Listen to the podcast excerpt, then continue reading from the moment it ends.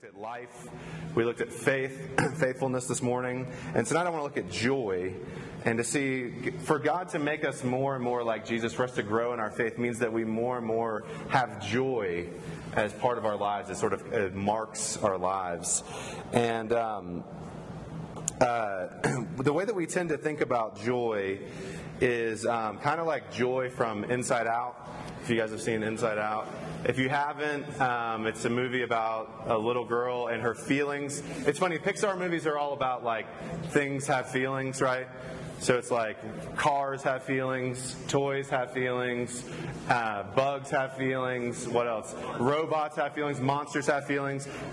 Scotland has feelings, and and and, and, and ends out feelings have feelings, right? Yeah, it's like the, the penultimate Pixar movie is feelings have feelings, and uh, the joy character, um, who is uh, who, what's her name from Parks and Rec?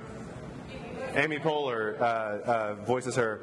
In, in, the, uh, in the trailer, they say, you know, joy is there to make everything fun. And they say, when everything is going your way, that's when joy takes over, right? And that's what we kind of tend to think joy is. Like, when everything is going well for me and I'm happy and I'm sort of up, then I have joy. And uh, I think the Bible has a more of a beautiful and fuller and more robust picture of what joy could look like in our lives. So we're going to look at Psalm 84. The Psalms are actually songs that God's people, Israel, used to sing to God. And uh, so it's kind of weird to just read it, but I'm not going to sing it or chant it, thankfully. Psalm 84 To the choir master, according to the Gittith, a psalm of the sons of Korah. How lovely is your dwelling place, O Lord of hosts! My soul longs, yes, faints for the courts of the Lord. My heart and flesh sing for joy to the living God. Even the sparrow finds a home, and the swallow finds a nest for herself, where she may lay her young at your altars, O Lord of hosts, my God and my King. Blessed are those who dwell in your house, ever singing your praise. Blessed are those whose strength is in you, and, who, and in whose heart are the highways to Zion. As they go through the valley of Baca, they make it a place of springs. The early rain also covers it with pools. They go from strength to strength. Each one appears before God in Zion. O Lord God of hosts, hear my prayer. Give ear, O God of Jacob. Behold, our shield, O God. Look on the face of your anointed. For a day in your courts is better than a thousand elsewhere. I would rather be a doorkeeper in the house of my God than dwell in the tents of wickedness. For the Lord God is a sun and a shield. The Lord bestows favor and honor. No good thing does he withhold from those who walk uprightly.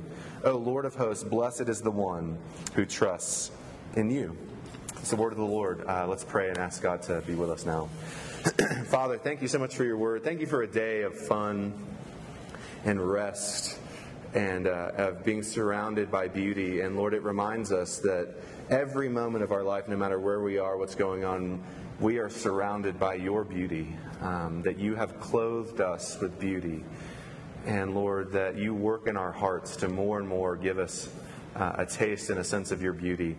And uh, Father, as we come tonight, regardless of where we come from, we long to have joy in our lives. And Lord, would you teach us what it feels like for us to know that a day with you is better than a thousand elsewhere? Lord, do that for us, we pray, as we consider your word. In Jesus' name, amen. So, like the, uh, the, the, Inside Out trailer, um, we think that when everything is going our way, that's when joy takes over. So, we, we tend to think, on the one hand, I'm happy Therefore, I have joy, right? I'm feeling happy, so I have joy. And that's some of what we hear in the passage. You, this person's writing a song about going to Jerusalem, going to the temple, which is where you actually had to go if you wanted to like be with God. And uh, they said that as they're, as they're going there, they would sing this song. And uh, it says, My soul longs, yes, faints for the courts of the Lord. My heart and flesh sing for joy to the living God. That sounds like a joyful person, right? Joyful people are singing while they do things, right? They're whistling while they, while they work. Um, and we like happy emotions. Um, because good feelings, you know, feel good, because words mean things. And so what we do is we try to manufacture happy feelings in our lives. And some of us are really successful at being able to sort of get up and to like sort of cultivate good vibes in our lives. Some of us think that that's what worship is. That when I'm feeling good vibes and I'm worshiping, and when I'm feeling more conflicted or sad or hurting, that I'm not worshiping. Um, but the problem is that, number one, some of us are just naturally more inclined to be like happy go lucky type people, and some of us are more mercurial or more somber or down. And so we feel like then, okay, if I'm more of the somber type personality, and then Jesus tells me to have joy, like that seems impossible for me. I mean, what do you do when the happy emotion isn't there? Can you still have joy? And actually, this psalm is sandwiched between Psalms 83 and 85. Um, you know, because numbers mean things. And uh, Psalm, they're, they're really heavy. some people, they read the Psalms, they just want to like get a boost. And then you're reading Psalm 83 and it's like, oh God, why are you so silent? You never talk to me. Like, please don't be silent. And then Psalm 85 is like, are you going to be angry with me forever? Like, it feels like you're just always angry with me. So on the one hand, we think, I'm happy, so I have joy. But then in low moments, we think, I'm sad, I'm depressed, I'm struggling, therefore I don't have joy. When our circumstances change and it's hard to really work up those good vibes, we think we don't have joy. Uh, in, in the movie, and Inside Out, it's funny because there's a character, Sadness, and um, who's really great. And we have a student that is like, she just is sadness from inside out. Like, she even went, didn't she go as sadness for for Halloween? Yeah, amazing. Uh, but she's so self aware of it and like just owns it. It's great. It's beautiful. Um, but Joy says about, she has no idea what to do with sadness. She says, and, and there's sadness. I'm not sure what she does, but there's no place for her to go, but it's fine. We're good. Everything's good. We're all great. You know, because she's Joy. She's trying to stay up. We have no idea what to do when sadness becomes part of our life. We feel like there must be something wrong. But look in verse 6. It says, as people would be going to Jerusalem, they would, they would, you know, you would actually have to like walk to Jerusalem and you would go there to worship on these certain days of the year. And uh, they would travel through this place called the Valley of Baca. And the Valley of Baca, we don't know a lot about it, but what we do know is that it was a dry place, a desert place. Again, maybe a lot like Las Cruces, New Mexico. And as they would go through the Valley of Baca, it says they make it a place of springs. That there was something about God's people being able to go through a dry, hard, desolate place, and there for new life to be to spring up into it. Um, uh, in Psalm 23, if you know that one, that says, Though I walk through the va- valley of the shadow of death. That there's something that very beautiful that God does in our lives when we walk through dry, hard, sad places. Um, that we don't go, there's no water here, therefore things aren't right. But actually, God brings up new life in those dry places. And if we hadn't gone through them, we wouldn't experience that new life. That's why many of you in this room have suffered Many of you in this room have gone through profound sadnesses in your life. I've heard even some of those stories this week, this weekend. And that's why some of the most delightful people in this room are those of you that have suffered the most. Because what happens when we suffer, when we experience sadness, um, when we begin to experience disappointment, is that it's like there's a, it's like our heart is like a house and this moment comes and it just blows through the floor of your house. And you think what's under the house is probably just some dank crawl space with nothing in it. But sorrow actually opens up that, that floor in your heart, and you realize there's even more room down there than you ever knew. There's floors below that you never even knew were there. And now there's more room for joy to begin to come and to mark your life. Um, the way that wildfires work, right? Naturally occurring wildfires happen, and what they do is they, they burn up the underbrush and all the little saplings and all the dead things on the ground, and it looks painful. It looks horrible, but what happens is new life is actually able to spring up in a wildfire. And that's actually what God does with sadness in our life. He makes more room for joy. Um, because true joy has very little to do with feeling happy or feeling sad. Um, joy is not an emotion. Uh, there was this guy named Horatio Spafford, and uh, he lived in, in, the late 19th century, and uh, he had a wife and four daughters, and uh, they were from, from England, and they were living in the States, and uh, they were going back to visit family, and he put his wife and his four daughters on a ship to go back home, and he had to finish up some business work, and he was going to join them, you know, later. And uh, along the way, their ship collided with another ship in the middle of the Atlantic and sank. And when his wife arrived in England, she sent a telegram to Horatio Spafford, and it just had two words, and it said, survived alone. Um, that their four precious little ones had, had perished there um, in, in the ocean.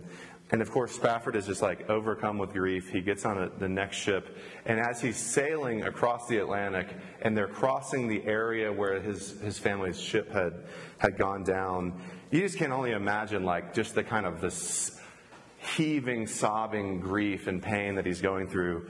He sat down and he wrote a song. And uh, I don't usually do that when I'm sad, um, but he did. And uh, he wrote this song, and you may have sung the song before. Uh, it goes like this It goes, um, When peace like a river attends my way, when sorrows like sea billows roll, right? You can think in his mind, his, his girls, sea billows rolling. When sorrows like sea billows roll, whatever my lot, thou hast taught me to say, It is well. It is well with my soul. There was something for Horatio Spafford that even in his most intense, sorrowful moment, he said, I can still say it's well with my soul. Um, and uh, I think that begins to mark what true joy really looks like for us because true joy isn't the presence of happy feelings or the absence of happy feelings. Uh, or the absence of sad feelings. Joy is this, and if you're a person that writes down notes, um, this, this would be the note to take. Joy is what happens when we believe that God is both good and that He is in control no matter what is going on. Okay? Joy is what happens when we believe that God is both good and He's in control, regardless of our circumstances. That no matter what, it is well. And actually, it's really hard. It's like I bring that up. I'm like, okay, you got to believe that God's good and he's, and he's in control. If you ever thought about that question, you will realize that that is almost is just so hard to get your mind around and to really believe.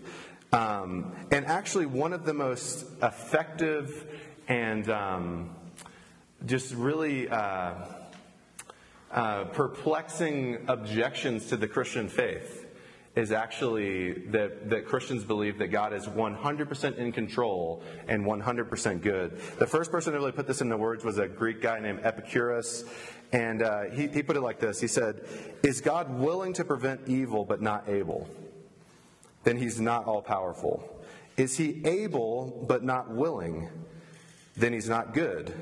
Is he both able and willing? Then whence cometh evil? If God is both able and willing to prevent evil, then why is there evil? Is he neither able nor willing, then why call him God? And that's a really challenging question just in the philosophical um, uh, zone. And that's, that's, a great thing to talk about tonight in your discussion groups some more. But what, the, what I want to talk about with you is how has God chosen to answer that objection? When you think, okay, if God says he's going to be, he's totally good and he's powerful in my life, then why are bad things happening around me and in the world? At the center of the Christian message uh, is a cross.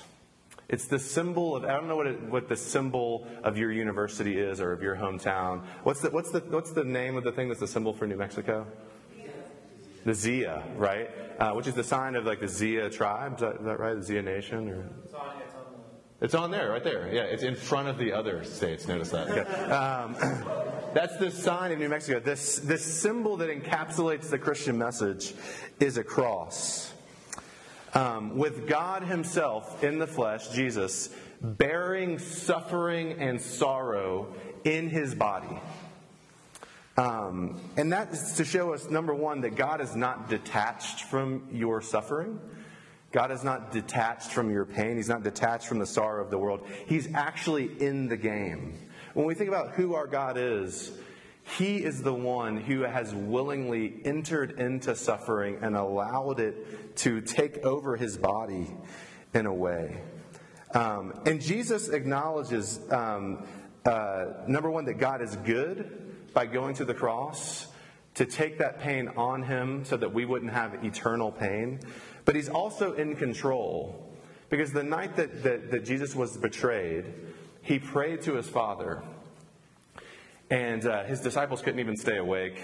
And he's praying to his Father, and he said to his Father, He said, Father, if there's any way that we can save our people without me having to go to this cross tomorrow, please He pled with God. He was so upset and anxious and scared that he actually sweat drops of blood.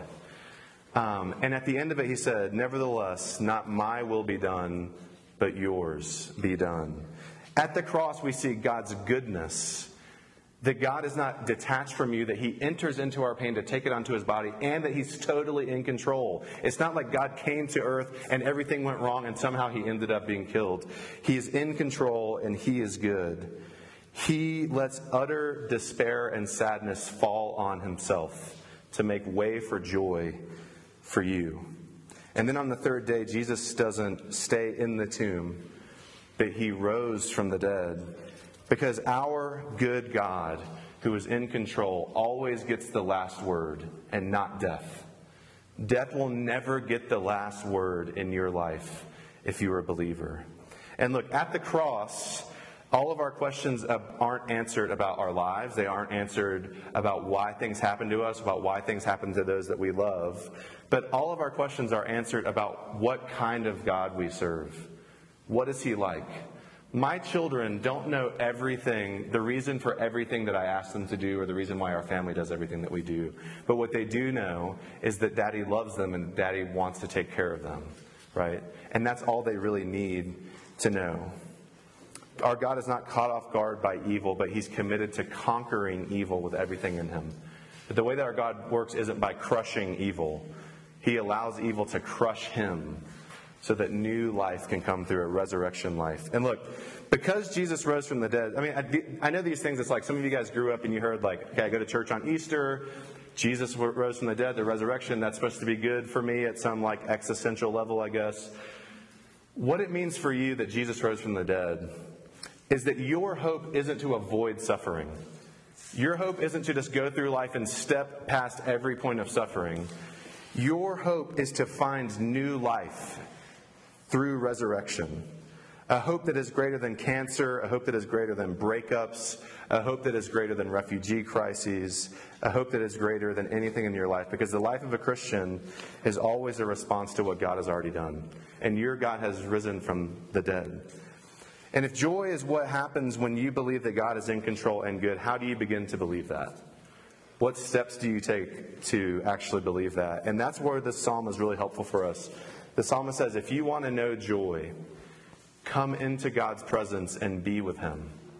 Because to be in God's presence is to be in the presence of joy, it's to know the fullness of joy. Look at the end of the passages there. He said at verse 10, For a day in your courts is better than a thousand elsewhere. Think about the thing that you love to do the most. The thing that just makes you feel alive and happy. I felt like that thing for Jacqueline today was playing paintball. Like when we were talking this morning about paintball, she was like, I signed up for three three rounds of paintball. Like I'm alive on the paintball course. And then when we drove by, I saw her out there just working it on the paintball course. Think about the thing that gives you life and makes you feel the most joyful um, then when the psalmist says a day in your courts, a day in God's presence is a better than a thousand days doing that thing, it's not like, I wish it was that way. The psalmist is saying, actually being close to God is better than doing anything else forever. The psalmist's joy, the person that wrote the psalm, their joy is being near God because God is delightful He's beautiful, and to know Him is to know the fullness of joy. And to put it real simply, the secret here is that true joy isn't found in yourself, it's located in God. I'm willing to admit that Voldemort got a lot of things wrong, okay? Uh, I just want to go on the record to say that, you know, probably the most evil dark wizard of all time. And, uh, and I'm comfortable saying that. He didn't do everything right, clearly. Um, but he was pretty brilliant with the Horcruxes thing, if you're a Harry Potter fan. If not, Voldemort, the bad guy, the big dark wizard, he he did this thing where he split his soul into seven pieces, I think, right? And then he's I'm getting a lot of nodding. Okay, um, thank you. And he located those things in these things called Horcruxes. And what that meant for him was that no matter what happened in his circumstances, no matter what happened to his body, no matter how much pain and suffering he went through, the source of his life was always located outside of himself. Therefore, it was always safe. And that is a powerful truth for us that know Jesus or are considering Jesus. That no matter what you are going through, you can have joy if it's located in God. Everything you have ever learned your entire life has told you that if you need something, you find it inside. The good news of the gospel is that everything you need for joy is found in Jesus and not in you. But what's even better than that is that you can go to him and know him and experience that joy. Um, that not only did Jesus die for his people and rise again, but when, like I said this morning, you put your faith in him, he unites himself to you, and that you're in him and you are in his joy. Right now, if you know Jesus, you're simultaneously here and in the throne room of God, experiencing the fullness of joy right now. And that's why the psalmist says that the Lord is a sun and a shield. He protects his people and he warms his people and gives light to us. And uh, have you ever wondered whether God is real because you went through a period of time where you just weren't feeling it? That's some of you guys this weekend where you're like, I came here, I thought I was going to be feeling it, but I'm not feeling it. So Jesus probably isn't even real. The funny thing about that is, number one, you're staking the entire existence of God on like your feeling state, which is dangerous. Um, because you know we want him to stick around. I'm just kidding. Um, but but the other thing is that that um, okay. Uh, when I was in college, I mean in high school, I wasn't a Christian person, and my friends sent me to this camp, and I realized now it was a camp where people are supposed to like get converted, like where people are supposed to become Christians there. And so everything in the whole weekend was designed around putting me and the people with me. It's like where you send your unsaved friend, you know, because you don't actually want to like walk with them and talk to them about Jesus day in day out, die for them. You're like, I'll send them to a camp, and then they'll become a Christian, and then we can like really be friends. And um, never do that, by the way. Um, uh, and so I was there, and everything was like sort of manufactured to put me in an emotional state where I was going to be ready to like choose Jesus, and uh, which is which is which is fine. But um, about like the third night, I was like, dude, everybody is like crying and they're feeling it, and I feel like dead inside. And I was just like listening to a lot of Nine Inch Nails in that time of my life, and um, and it made me feel like there was something wrong with me. And so I found one of the older people and I was like, hey, can I talk to you? And I sort of, I was crying and I was like, man, I'm just like not feeling it. And, um, and he, he was like, yeah, yeah, I know, I know exactly how you feel. And I was like, oh, great, this person can help me. This is great. And he's like, when I feel like you feel, I just, I close my eyes and I say over and over again, I do believe, I do believe, I do believe, I do believe, I do believe, I do believe, I do. And eventually I start feeling better. And immediately I felt better because I was like, that is literally the dumbest thing I've ever heard. Um, because I was like not a Christian person, and I was like, I thought that y'all had some kind of connection like with God, that you weren't just like psyching yourself, yourself out with some like repeated mantra to make yourself feel better. Um, the good news for, for all of us tonight is that there is not enough inside of yourself to give yourself real joy. That you don't have to psych yourself into believing in Jesus, to having joy in Jesus. And that's not because something is wrong with you. That's because something is right with you, because God created you as a moon, and He is the sun. We, are, we exist to reflect what He has done for us, and Jesus has united Himself to you to give you joy. Um, and, and we might say it's silly to what that guy said to me, we might laugh. Some of you guys laughed at that. But we do it all the time. We put our hope in, well, I signed a card at some point, or I walked an aisle, or I was really feeling the singing tonight. The music was beautiful tonight. You guys are doing a great job. But like, I was really feeling it tonight, therefore, like, I must really, my faith must be really be active. Or like, I put negative people out of my life because I need to be able to protect my joy. Um, or I avoid intimacy altogether. I avoid talking about God with anyone around me um, because I'm afraid that they will disturb my joy. And Jesus is saying, Come to me, and then you will know joy. Um, and, and the good news for us tonight is that we can come to Jesus directly. You used to have to go to the temple to be with him. Jesus says, You can come to me by faith right now. And you can know me and you can know that joy. Joy that is able to weather any storm. And uh, the last thing I wanted to end on as we go into a time of, of discussion and and you know, you may be thinking like, okay, well, how do I put this into action? Like, what do I? So what? Like, what do I do now? Um, I think the best way we can begin to cultivate joy in our lives is by cultivating thankfulness in our lives. What, what I love about this psalm is that the, the person writing it is just going, they just seem overwhelmingly thankful that they can come into God's presence and to be with God. Like, wow, I get to be in God's courts. That's amazing. I, could, I would rather be a doorkeeper than to like be in the tent enjoying all the good food and the drink. Um, they actually believe that one day in God's presence is better than a thousand elsewhere. And I just wanted to end on this quote by a guy named Brother Lawrence. What I love about Brother Lawrence is he is the real life Nacho Libre. Um, as in, brilliant. You know, it's like Nacho's like, people think I don't know a buttload about the gospel, but I do, you know. Um, because Nacho's job was to like make soup, right? Brother Lawrence, he was a monk. His job was to wash dishes. He is a brilliant theological mind, loved Jesus, and his job was to wash dishes. And he wrote about that in this little book. It's called The, the, the Practice of the Presence of God. It's like, it costs like $2 used on Amazon. You should definitely get it. But listen to what he says, and listen to the, the gratitude here. He says, My God, since you are with me, and since by your will I must occupy myself with this work, washing dishes, please grant me the grace to remain with you in your presence Work with me so that my work might be the very best. Receive as an offering of love both my work and all my affections. And he says, During my work, I would always continue to speak to the Lord as though he were right there with me, because he is right there with you, closer to you than your own soul. Offering him my services and thanking him for his assistance. And at the end of my work, I used to examine it carefully. Listen to this. This is, blows my mind. If I found good in it, I thanked God.